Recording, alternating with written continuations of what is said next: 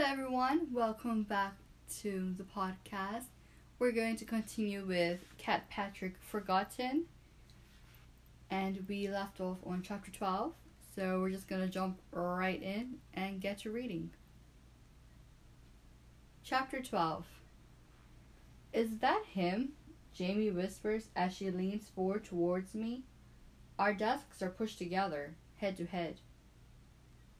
We're supposed to be translating a Spanish newspaper article into English. Instead, Jamie's flirting with Anthony, and I'm looking at faded photographs that I expertly hidden within the pages of my Spanish dictionary. I guess so, I whisper back. I'm not sure why we're whispering. We're supposed to talk during language lab. Miss Garcia looks at us funny, so Jamie translates the headline of the story. Earthquake shakes Mexico City. El terremoto, she reads aloud in Spanish as she writes the phrase, accentuating the tongue roll to make me giggle. I know she's trying to lighten the mood. I hear Amber Valentine behind me struggling to pronounce hambre, or hungry. Giving up, she decides to amuse her partner by saying, Tengo hamburger. And I suspect the reason he laughs so hard at her stupid joke is that Amber Valentine looks like someone named Amber Valentine. Let me see another one, Jamie commands. When she's finished writing, I offer her the dictionary with the photos inside. As she checks them out, I look at the pictures upside down and backwards, thinking to myself that my dad looks exactly as I'd imagine him to look. He has kind eyes and a huge open-mouthed grin. Clearly, I got my hair color from him, but his skin is ghost-like and freckled, whereas mine is more creamy porcelain like Mom's. Wearing 90% SPF sunblock, I am capable of getting a tiny tint of tan. I see from photos that Dad is either white or burnt. I can always hear an easy booming laugh erupting from the worn images. His uniform of choice seems to be faded jeans and untucked shirts, and in it, he's big and strong, ready to fight off monsters, real or imagined. Jamie pauses at a photo of my father teaching a preschool-aged me to swim. In the picture, he's looking at my younger, more scraggly self with a mixture of admiration, curiosity, and blatant love.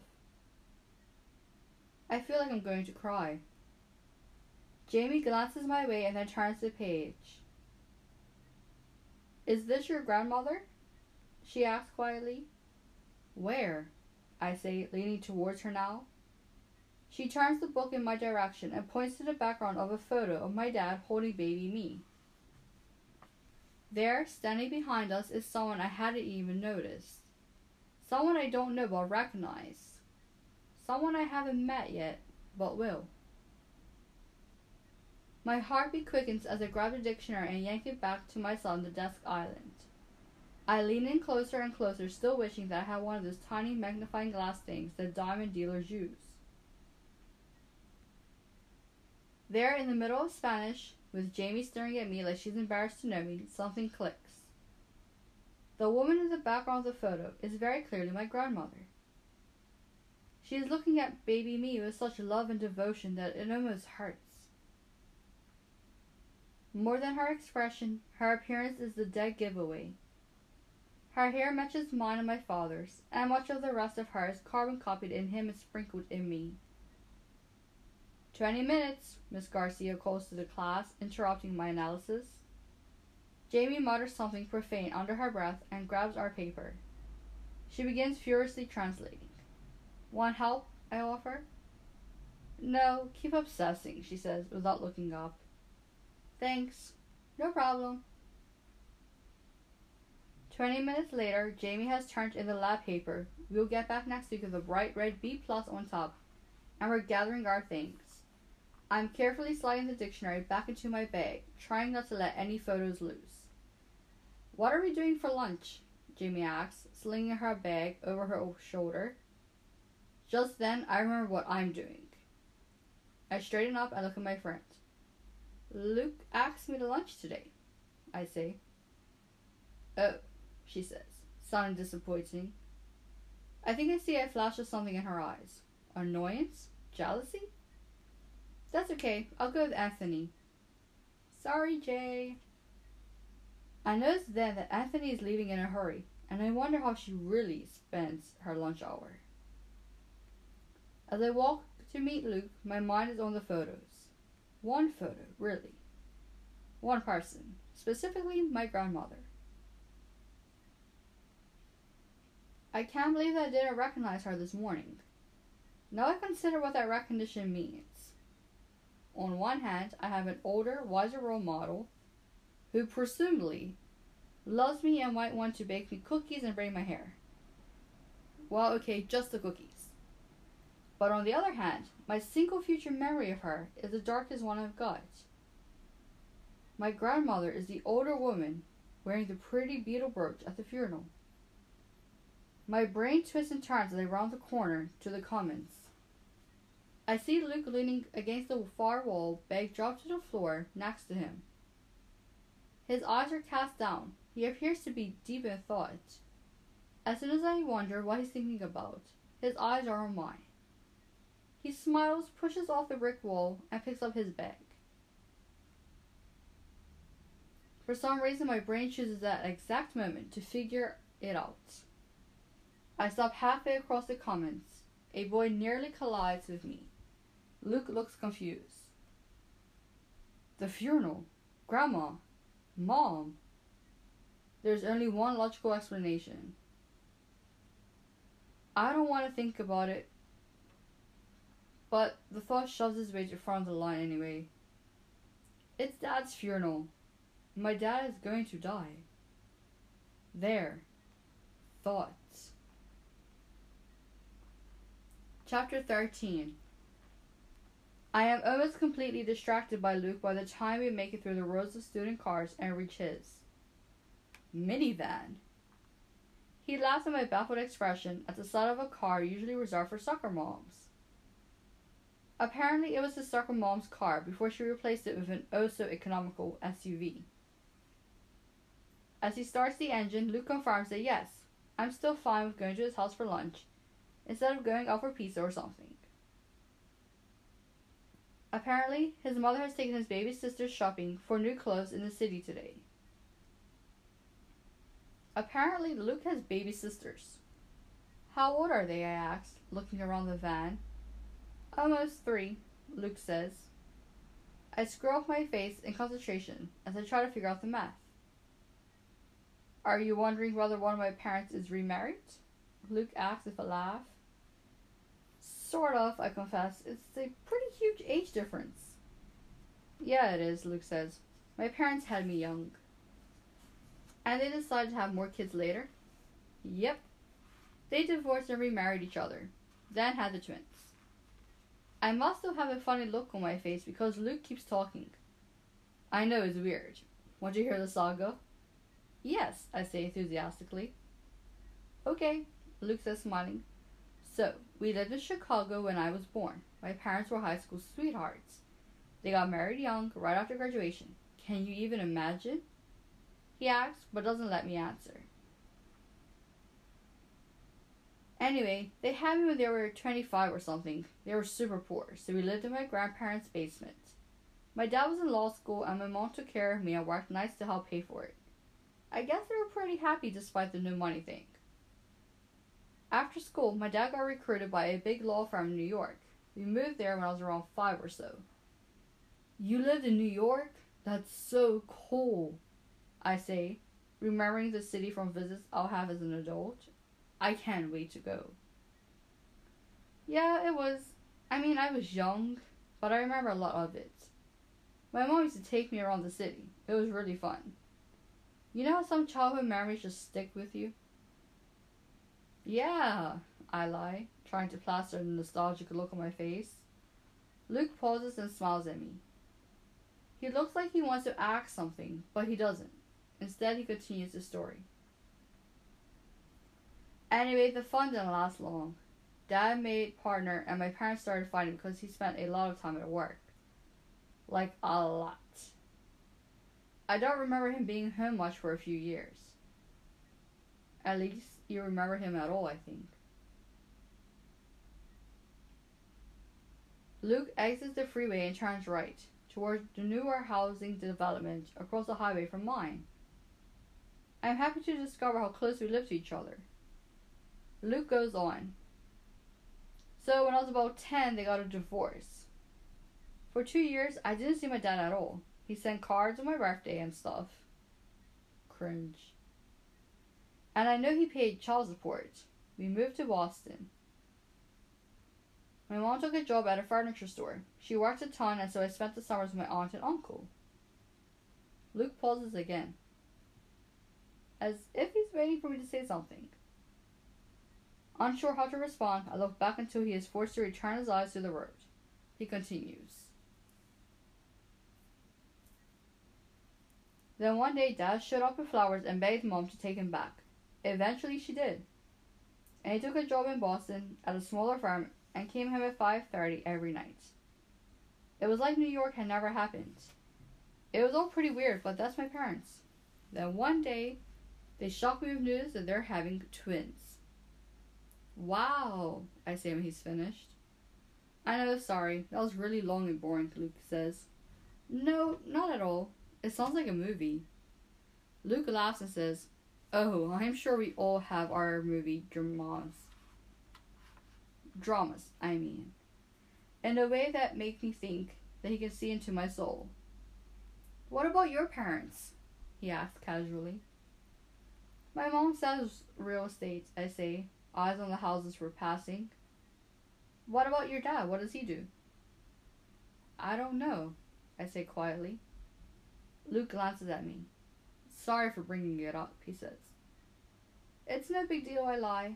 In truth, it's a very big deal. Particularly today. But it's nothing I need to share with a potential boyfriend, who seems to play no part in my future. I'm relieved when we reach Luke's house. Luke's very new, very large house.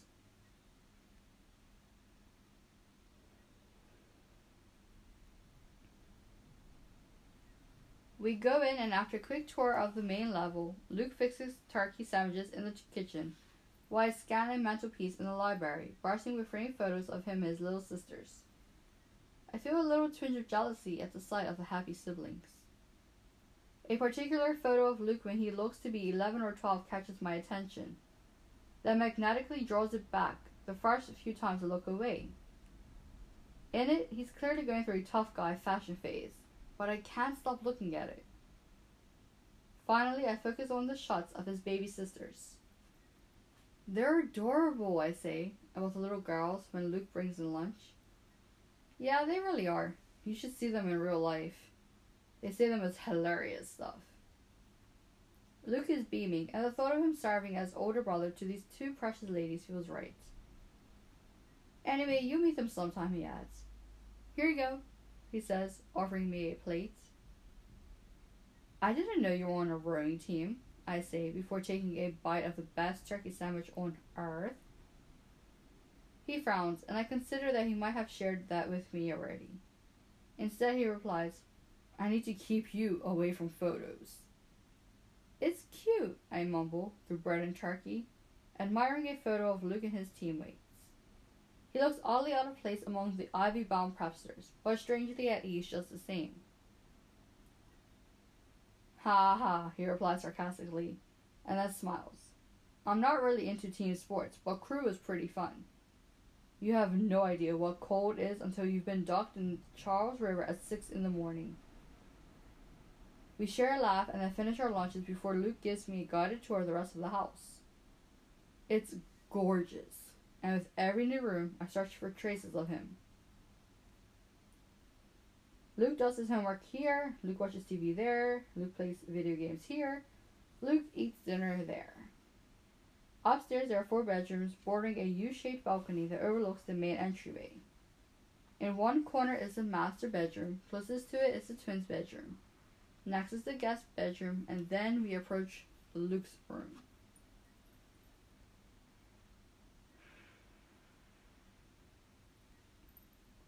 My heart races a bit as had taken the dark wood and deep blue walls, which stand in stark contrast to the lightness of the rest of the house. I can see a well-worn guitar leaning against a low chair in the corner. A massive oil painting of a girl's ear rests against the wall. It's strange and beautiful at the same time, and I can't help but wonder who the ear belongs to. Does Luke want to paint my ear? The covers are thrown in a modest attempt at making the bed, and I find myself wanting to run over and smell the pillows. Somehow I manage not to act like a total stalker. We're tight on time, so I don't get much farther than the doorway, and too soon, Luke is gently guiding me away from the only place I care to be at this second. "We should go," he says softly, placing his hand on my back. "I don't want to get you in trouble." I reluctantly agree, but as we make our way back down the grand staircase and out to the minivan, I feel an unmistakable pull from his bedroom. There's just so much Luke in that room. I want more of it. We drive back to school in comfortable silence and walk inside hand in hand. Just before parting ways in the middle of the commons, Luke turns to face me. "Want to go out on a Saturday night?" "Yes," I say. Maybe before he's even finished his question, I grin at him and he laughs at me. And then he moves closer. I hold my breath, considering that Luke might kiss me right here, in the middle of the commons. Just as I'm deciding whether or not I can kiss with an audience, Luke, staring intently into my eyes, raises a hand toward my face. Slowly, softly, he rubs his thumb along my jawbone. I'm hypnotized by the most perfect kind of touch. Oddly, it feels even more intimate than a kiss. "Talk to you later," Luke whispers, before breaking the trance and heading off in the direction of his next class. "Bye," I breathe after him. I stand still, relishing the moment. Then, just before I turn to float to history, a familiar outfit catches my eye. At the other end of the vast common area, Jamie stands in front of the soda machine, staring at me. I wave and she waves back, but there is something missing in her simple gesture. I consider going and talking to her, but before she can move, Jamie turns and leaves.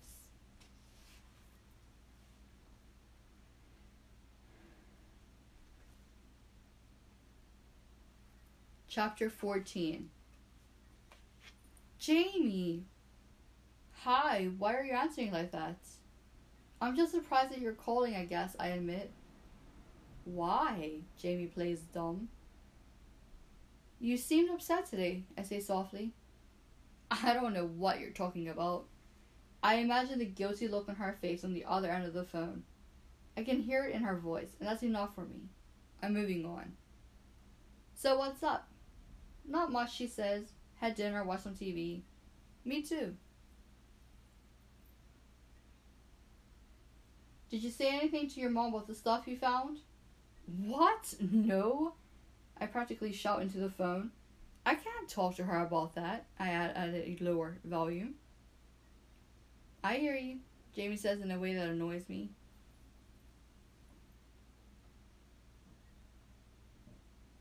Jamie's mom will never be sneaky like mine. She'll support Jamie through everything. "Anyway, I did it," she says. "Did what?" I ask.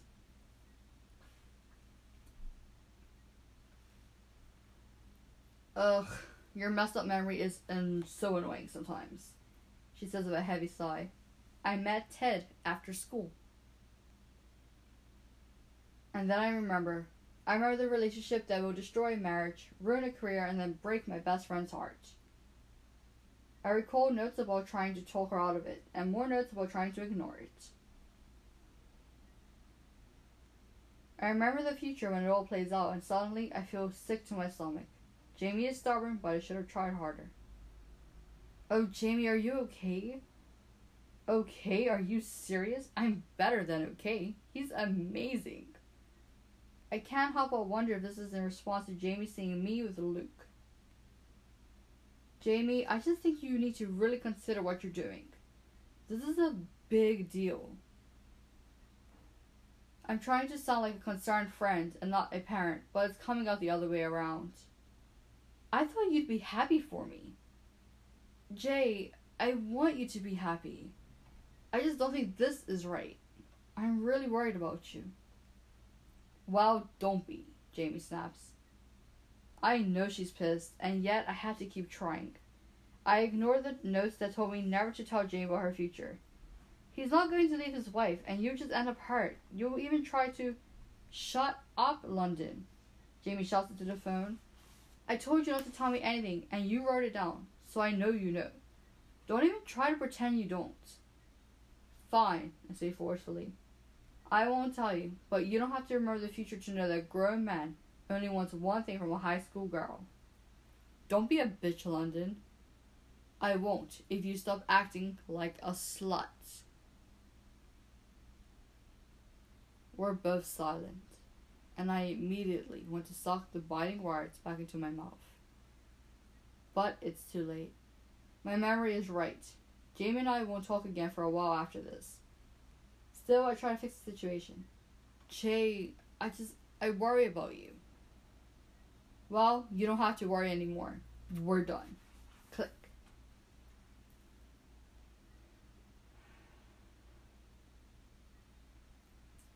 Chapter 15. October 27th, Wednesday. Clothes.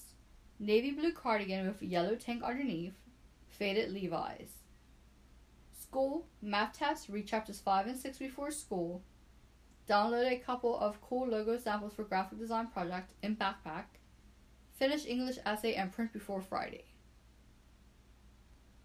Drama. Check out dark memory file on computer. I think it might be Dad's funeral. Can't deal with how unfair that is. I almost asked Mom about him today, but decided it was a bad idea. It's the envelope of stuff she's hidden from me. Why? I want to meet him before anything happens. Jamie is seriously pissed. She ignored me in Spanish. Notes say she has all week. They came over after school for a borrowed clothes swap like we were breaking up. Barely spoke to me. They ripped the BFF poster in half. I feel bad, but this is crazy. Bright side? Luke and I have a date on Saturday night. Unfortunately, we didn't talk much in study hall today. He was sketching a giant ear most of the time, and then he had to go help his mom at lunch. Think he was about to kiss me before he left. Maybe Saturday? Chapter 16. Have I ever changed something that was supposed to happen? I asked my mom as we pulled into the parking lot before school. My head is heavy and it's only 7:24 in the morning. What do you mean? The future, I say, wishing for one second she could read my mind so I didn't have to explain it. My memories. Have I ever changed a memory? Let me think, she says, pondering the thought a little too long. Finally, she's got something. You skipped Jamie's 13th birthday party. Why? You remember that you were going to break your nose, she says with a chuckle. Not funny, I think, but I stay quiet and listen. It was a pool party at the rec center, out on the deck. There were sliding glass doors, and you remembered running full force into one of them. So you skipped the party. And what happened? I asked. You missed out on the fun and you broke your nose later that year when you tripped over a stray dog that you brought home. We're now in the drop-off area, and I need to get out. She looks over and touches the tip of her nose. It looked perfectly fine to me in the mirror this morning. So really I didn't change anything, I asked, part dejected and part annoyed. Frankly, I'm having a hard time not asking her why she's been lying to me my whole life. As this morning notes reported. I guess not, my mom says.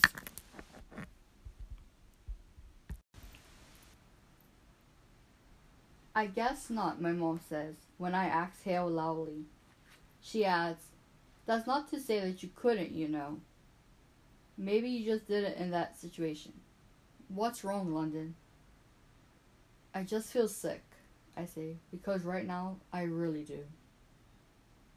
Another parent gives her car horn a gentle tap to politely ask us to move along. My mom glances in the rearview mirror, then looks at me earnestly. You know, London, the thing is, unless you told me about it or wrote it down, you wouldn't really know that you were making changes to your future, even if you were. Does that make sense? I take a moment to consider her statement. Say that right now. I remember that tomorrow I'll be hit by a bus. I don't tell my mom about it or write it down tonight, so tomorrow morning that knowledge is lost completely. But tomorrow I can take a different route to school and I'll knowingly avoid the bus hitting incident. Then I've changed my future without knowing it. I genuinely smiled for the first time this morning. It makes perfect sense, I say. As I release my seatbelt and open the door, I wave goodbye, rush inside, and head to my first class. Barely inside the locker room, I'm accosted by Paige Thomas. Have you asked him yet? She asks, standing awkwardly in her baggy sportswear. I can see a costume in Paige's locker instead of street clothes. I'm dressed in black crewneck sweater, a black denim skirt, and orange and black striped tights that I found in my dresser. Not a costume, but festive just the same. Paige stares at me, arms crossed, as if it's my duty to seal her romantic fate. For a glimmer of a second, I consider telling her the truth. But then I think of Brad Thomas and what he would do to her. I think of her public rejection. I think of the sadness in her when it happens. And then I think to myself. Underneath it all, I can't deny that I want to try to change something small to find out whether I might be able to change something big. With all of this in mind, rather than telling Paige Thomas the truth, that I never actually spoke to Brad, I turn to face the girl in the baggy sportswear and spew a lie right to her face. Paige, I say, feigning sympathy. I'm so sorry, but apparently Brad Thomas is gay. Chapter 17. Bye, I call to my mom before closing the front door and joining Luke on the porch. This is it, our first date. I pored through their notes all day, giggling and gasping right up until the moment I started getting ready. That took an hour, and then I spent the next one toning it down to make it look effortless. He's late, but I don't mind. He's here.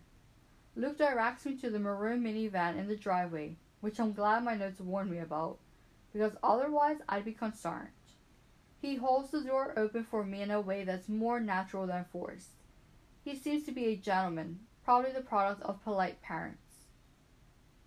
We settle into our seats and strap seatbelts across our bodies. Sorry I'm late, he says. It's fine, I say. I got caught up in a painting, he explains, as he turns the ignition and adjusts the heat. I lost track of time. Annoyance creeps up on me. He was painting? I take a deep breath and shove it away. He's here now. How are you? He asks so intimately that I want to grab him. I'm completely over his lateness. I'm fine, I say, smiling. How about you? Better now, he says, expertly backing out of the driveway onto the quiet street. Do I smell pizza? I ask, suddenly salivating. Luke glances in my direction and then forwards again. Sorry, he says. I just picked some off for my family before I left. Oh, I say, and shrug to myself as Luke shifts the van into drive and accelerates. The radio plays quietly as Luke navigates the streets of my development like he's lived here for years. Soon enough, we're barreling north on one of the two highways that run in and out of town. What happened to the movie? I ask. He had outlined a dinner and movie date for my mom, but I don't care where we go. I don't mind if I stare at a blank wall, as long as I do it in Luke's presence. Don't worry, I didn't lie to your mom, he says cryptically. I wasn't worried, but... And it's okay if you did, I say, looking out of the clear, cold night. Luke drives and I ride north and north and north of town. And for a fleeting second, I wonder whether I'm that girl in horror movies who walks towards the monster instead of running away to safety. I'm breezily along this cute guy I don't remember to take me to the back of beyond. Then, as quickly as it arrived, I pushed the thought away. There is nothing monstrous about Luke Henry. There is nothing frightening about the boy I know from my notes. I feel completely safe in this van that smells like pizza. I watch the sky as we drive, and the farther we get from the city, the more stars appear. Do you even know where you're going? I asked, not minding if we got lost. Didn't you just move here? I scoped out our destination this afternoon, he admits. How very organized of you, I say, settling back into the seat and feeling totally at ease. I'm completely calm as Luke turns off the highway onto a slip road, takes a right onto a smaller residential street, and turns right onto a dirt road that winds up a small hill onto blackness. I feel the safest I feel in years, as this stranger eases his mother's minivan off the gravel and drives slowly across the prairie to the edge of a small hill. Luke parks directly in front of a no trespassing sign on the bar bed wire fence that keeps us from driving off the incline. He kills the engine and the headlights along with it. I take in the twinkling scattered town below, sprawling across more than 20 miles of land, just because he can. Cool, I say. Yeah, I thought so, he says, eyes straight ahead. I like that he likes this town. It's not for everyone, but it will always be a little part of me. So you've never been up here? Good question, I think. No, I reply. In fact, I have no idea where we are. Luke takes his eyes off the landscape for the first time and settles them on me. His hands are still resting lightly on the steering wheel. You're pretty trusting, you know. I could be a murderer. Yeah, you could be, but I doubt it. I say, transfixed by his pale eyes. I feel too safe with you. You are, he says sweetly. He pauses for a few moments, and I think he might lean over and kiss me, but he doesn't. Okay, he says louder, hitting his hands lightly on the steering wheel. Let's get this party started. You hungry? Yeah, but I don't think anyone delivers out here, I say, scanning the barren land around us. Never fear, I've got it covered. Just a minute. Luke pops the trunk, gets out, and disappears behind the van. I turn around to see what he's doing and realize that the middle row of seats is missing. On the third row, there are now two throw pillows that look like they were taken from someone's couch, a soft knitted blanket folded neatly on the seat, and a small cooler on top of the blanket. Luke spies me checking out his setup and smiles sheepishly when our eyes meet. My stomach spins at the sight of the dimple on his right cheek. He closes the trunk with a thud. Instead of getting back in the driver's seat, Luke opens the automatic sliding door on the far side of the van and climbs in. He's carrying what looks like a pizza delivery sleeve in his right hand and a plastic bag in his left. Liar, I say playfully. Come on back, he instructs with a laugh. Instead of attempting to gracefully climb between our seats, I get out of the van and enter through the sliding door on my side. Crouched down, I walk to the back of the vehicle and sit next to Luke, who has clearly cleared the blanket and the cooler from the third row and propped a pillow on the seat back for me to lean against. From some secret compartment, he retrieves a remote control. Whoops, he says as he gets up and scoots to the front of the van. He reaches up to the dashboard and turns the ignition, fiddles with the heater and some other controls, then returns to our seat. I hadn't noticed a drop-down DVD player until now. It illuminates the back seat. A copyright warning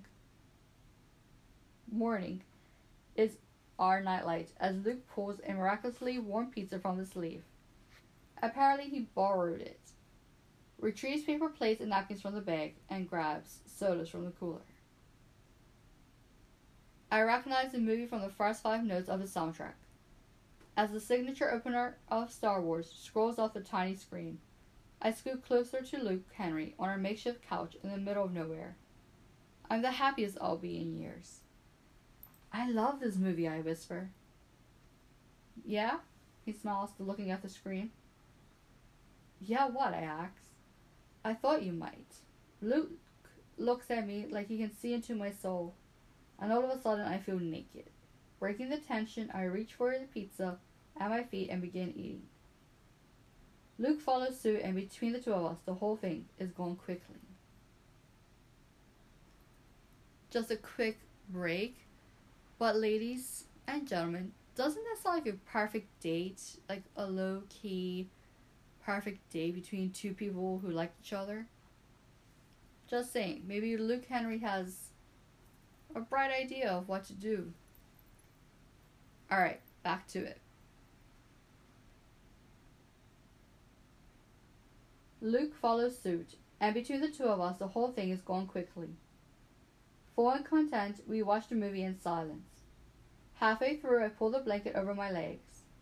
Someone texts Luke, but he doesn't answer. He turns the ringer off and tosses the phone to the front seat. He puts his arm around my shoulders, and we snuggle together like we've known each other forever. After the movie, Luke makes his way to the front of the van, explaining that he should turn off the car for a little bit to conserve gas. "I don't want to get us stranded out here," he explains. "I wouldn't mind," I reply. "I wouldn't either," he says seriously, "but I think your mom might." Instead of rejoining me, Luke pulls over the moonroof and asks me to hand him the pillows. He lines them up against the back of the driver and passenger seats and lies down with his head on one. "Come here," he says, more as a question than a command. The van has grown cold quickly, so I drag the blanket with me as I scoot to the forward section and lie down parallel to Luke. We settle the blanket over both of us, tucking it around our bodies to trap the heat. Luke and I stare straight up through the large window at the winter sky, overcrowded with stars. My teeth begin to chatter and my body starts shaking, but it's not the cold. Luke moves closer to me and grabs my hand under the covers. "This is nice," he says softly after moments of silence. "Yeah, it is," I say quietly. "Like we've known each other for a while, right?" he asks. "Uh-huh," I mumble, scooting closer to Luke's warm shoulder. "Want my theory?" Luke asks, carefully rolling onto his side to face me. His eyes look mischievous, like he's got a great secret to tell. "Yes, please," I say, still on my back while facing him instead of the stars now. "Reincarnation." "Reincarnation?" "Yeah, you know what that is, right?" he asks. "Of course I do, I'm not dumb. I'm just wondering what that has to do with us." "Well, my theory is that we were married in some past life. Maybe I was a great king and you were my queen, and we were killed by an angry mob." "What did we do to make the mob so angry that they wanted to kill us?" I tease. Luke laughs and continues. "Alright, forget that. Maybe we were just average people living someplace just elsewhere. Outside." "That's not even a word," he says, sidetracked. "I know, I just made it up." "Go on." "Okay, fine. We were married all the time. Anyway, we died of whatever you die from, let's say natural causes. But we were in love, so our souls keep finding each other in whatever forms our bodies take." "Are you Hindu or something?" I ask, avoiding the fact that my stomach isn't nuts from hearing his beautiful theory. "No, we used to be Catholic, but I did have a religion class at my last school that exposed us to different ideas. I think the concept of reincarnation is a good one." "If you're Catholic, shouldn't you believe in heaven and hell and all that?" "I said I used to be Catholic," he replies. "No heaven then, huh?" I press on. "Who knows until we experience it? I think that heaven and reincarnation are both ways of making us feel better about what happens to people's souls after death. I hope at least one of them is true. I don't like to think about being worm food." "Yeah, I don't really like to think of death at all," I reply truthfully. We're both quiet for a few minutes, and Luke breaks the silence. "I think you're supposed to save the death discussion till at least the third date." We chuckle half-heartedly, and Luke rolls on to his back again. Trying to lighten the mood, I ask, "What were our names?" "Our names?" Luke says, sounding confused. "Yes, our names, ours time. We were madly in love and married and all that." It sounds so cheesy when you say it like that. Luke looks away for a few seconds, and I imagine that he's blushing, but I can't be sure. "No," I say quickly. "I like it. Don't be embarrassed." He looks back into my eyes, and we're locked there for a few moments. And then, before I can worry about what he's doing, Luke leans over and kisses me. Barely there at first, then more purposeful. The kiss is soft and electric at the same time. He has me speechless. It's so perfect that before it's over, I'm heartbroken that I won't remember it. When we part, Luke's eyes stay on mine. The moment is more intense than he even knows. I look away. Are you okay? He asks. Was that bad? Quickly, I meet his gaze again. No, I say a little too loudly. Not at all. It was amazing. I'm glad to be in the dark. I can feel my face flush. Good, Luke says. Because I've wanted to do that for a while. Well, I'm glad you did, I reply with a grin. Maybe it's the acknowledgement of the situation, but at once I feel silly. Luke might too. He eases onto his back again, carefully to leave room for me to cuddle close. There's an awkward silence again until I throw a rock through it. So, Al's time, I think my name was Heloise or Elizabeth. No, I've got it. It was Caroline. Luke waits a beat, then joins the game. That's a good one, he responds earnestly, and I was Benjamin. Or William, I interrupt. Oh yeah, that's good too. I was William. I was a stonemason. Of course you were, and I was a housewife raising our three children, Eliza, Matilda, and Rax, after our pet dinosaur. Rax, I screech. All of the happy nervousness jumps out at me at once. I burst out laughing and can't stop. I'm delirious. Luke laughs at me for a minute, then calms himself and stares in awe as I curl into a bowl and nearly hyperventilate. By the time I've composed myself, I have tears streaming down my cheeks and my stomach muscles ache. That funny, huh? Residual giggles sneak out of me as I unfold myself and smooth the blanket back across my legs. Pretty funny, I agree. Or maybe I'm just easily amused. Cheap date, he teases. I lean over and playfully punch him with my left hand, which he grabs and holds for safekeeping. You're surprising, I say, looking to the sky. Also, he acts. Most guys don't make up stories like that, I say, quietly thinking of the boys and men I will encounter in my lifetime. Especially not guys who look like you. Well, most girls who look like you are prom queens, Luke says, matching my tone. But you seem to avoid the spotlight. You have one good friend and you do your own thing. I like that about you. He kisses my knuckles and sends a spark through me. Where do we live? I ask softly, gently removing my hand so that I can lie flat and get comfortable. I scoot even closer to his side, if that's possible. Let's see. I believe we lived in Ireland. I've answered my own question. Oh, right, Luke agrees. Clearly okay heading back to make-believe. And we farmed potatoes. We were busy, I murmur, feeling exhausted. The emotions, the laughter, the warmth, it's all weighing me down now. Yes, we were very, very busy. I had red hair, I continue, so comfortable I feel like I'm in my own bed. Of course, Luke wouldn't be there with me, so I'm glad I'm here. You have red hair now, he says. I know. I think I'll always have red hair. I hope so. It's one of the best things about you. Luke's words are garbled, and I'm spellbound by the even tone of his voice and the vast blackness of the universe above. Thanks, I speak in a barely audible tone. Luke's breath is even now, and mine falls in step with his. I am thankful for this day. This boy beside me and this blanket keeping us warm. A distant question forms in the depths of my mind. What time is it? The question is flitting, pushed aside by a more prevalent and wonderful thought. I think I'm falling in love. No, I know I am. I'm falling in love with Luke. I close my eyes from the sheer mass of it all, just for a moment. For a few moments.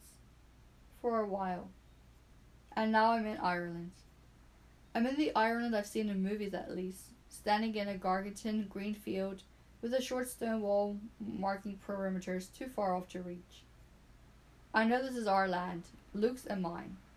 The tiny stone cottage behind us with the smoke billowing from the chimney is ours too. Beside me, Luke wears a thick ivory wool sweater and a plaid scarf, and he smokes a pipe. Since when does Luke smoke a pipe? More important, what are we doing in Ireland? Most important, why is that Tyrannosaurus Rex charging towards us, teeth bared and hungry? Oh no. No. This can't be happening. Somehow, from deep in my consciousness, I realize that I'm asleep. I know the sweater-wearing, smoking Irish Luke is not the real Luke, the one that already I can't remember. The thought of him is barely out of reach, but it's gone nonetheless. Like something you were going to say but forgot and can't quite grasp again. I reach into the pockets of my dream apron and search frantically for the note that I haven't left myself. It's not there in my dream.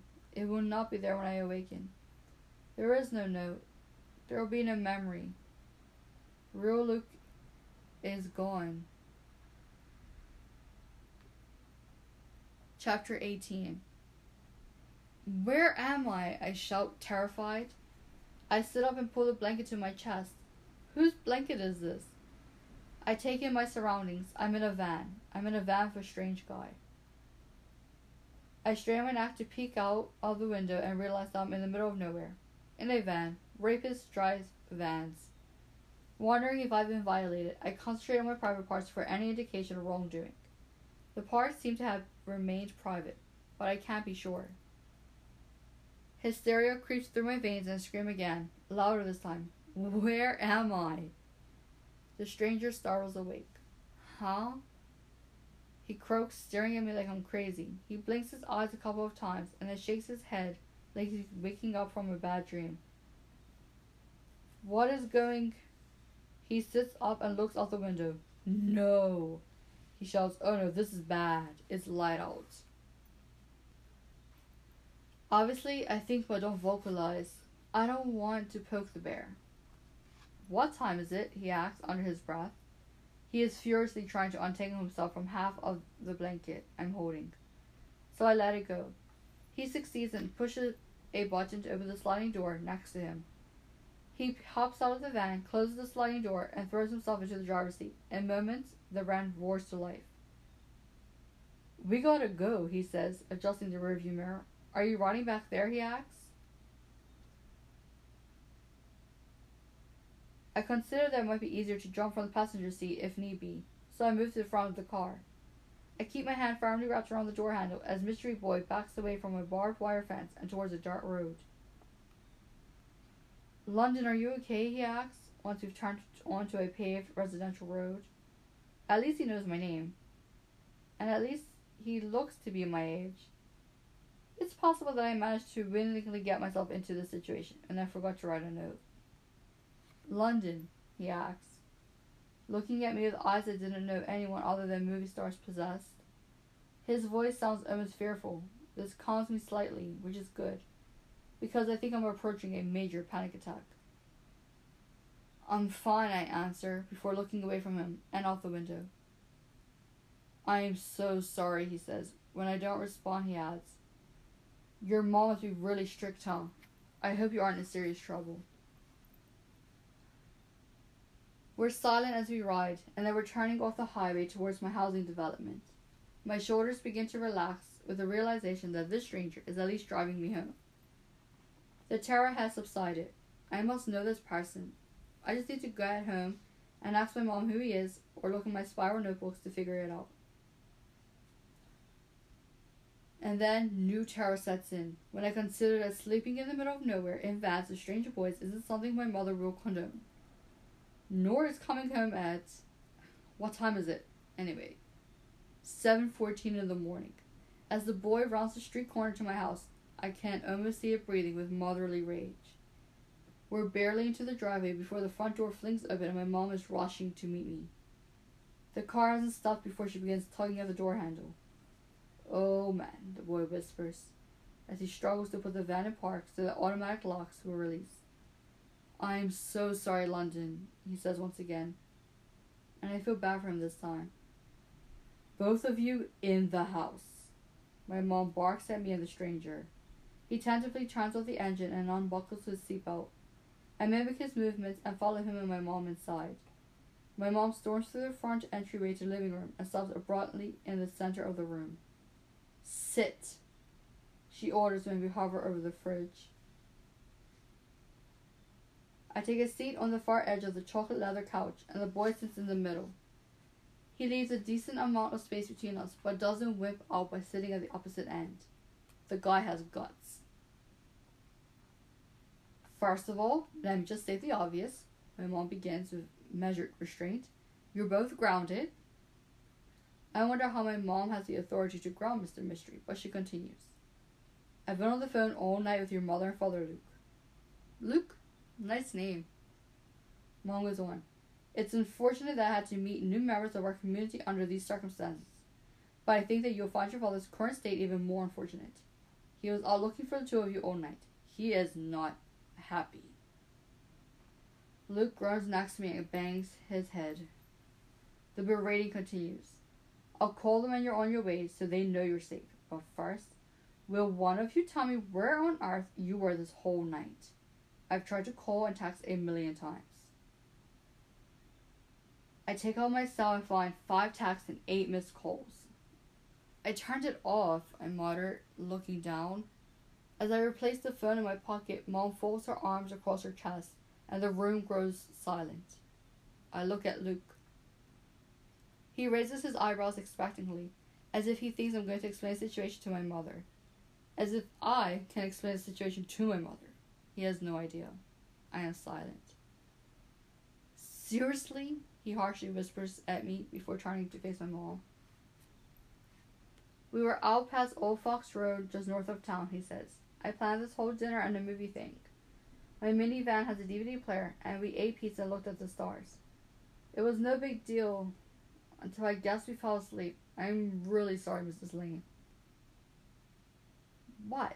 He hisses at me when he glances my way and sees my mouth open, stared. I'm sorry. And sees my open mouth stare. I'm in shock. I can't believe I missed what might have been my best date ever. I turn to my mom, mouth slightly ajar, and the ice melts. I see in her eyes the realization. She understands now that I don't remember the evening. Keeping off the facade for Luke's benefit, she asks, Is that true, London? Her look tells me to agree. Yeah, I breathe. Finding myself desperate to be alone with Luke and have him retell every minute of the night. Judging by his expression of sour lemons with a dash of confusion, I doubt he's interested in reliving the fun just yet. I doubt that I told him anything about my faulty wiring. I doubt it, but I can't be sure. My mom speaks again. Okay. Because I trust my daughter and because she seemed like you come from a nice family, Luke. I choose to believe that this was an honest mistake, and we will leave it at that. I don't love the fact that the two of you were so far out of town alone, but I can say that I didn't explore the outskirts of the town a time or two myself. My mom smiles and Luke's expression is now confused. He doesn't understand why this woman has just turned compassionate. She puts on her tough mom hat again and adds in a harsher tone. But you're still grounded. Luke, you better get home. Your parents are worried. With that, she leaves the room and heads to the kitchen. I know that this is her way of letting me say goodbye to Luke without her watchful eye on us. I walk him to the door. Before he leaves, he turns and eyes me skeptically. What happened back there? He asks. I'm so sorry, I begin, because I am. I just froze. I've never done anything like that before. I say it because I think it's true. And I have. It's not like I'm some degenerate or something. My parents are going to kill me. I'm really sorry, I say again, stepping closer to him. He grabs my hand and smiles down at me through his thick eyelashes, and my heart sputters. Was it worth it?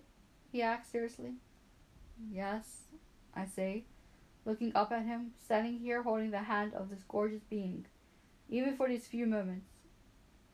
It's worth every bit of it. Do you think so? I asked in return. Definitely, he says, brushing a strand of hair from my face. He bends down and slightly skims my lips with his, then whispers in my ear, See you soon, prom queen. And with that, that will be the end of the reading for today. I hope you guys enjoyed it. Once again, let me know what you guys think. Give it a clap or like it. Also, we are now on Apple Podcasts and Anchor, Spotify, Google Podcasts, and many more. So I hope you guys enjoyed it, and tomorrow we'll read from chapter 19 to maybe chapter 25, even more maybe. So, bye.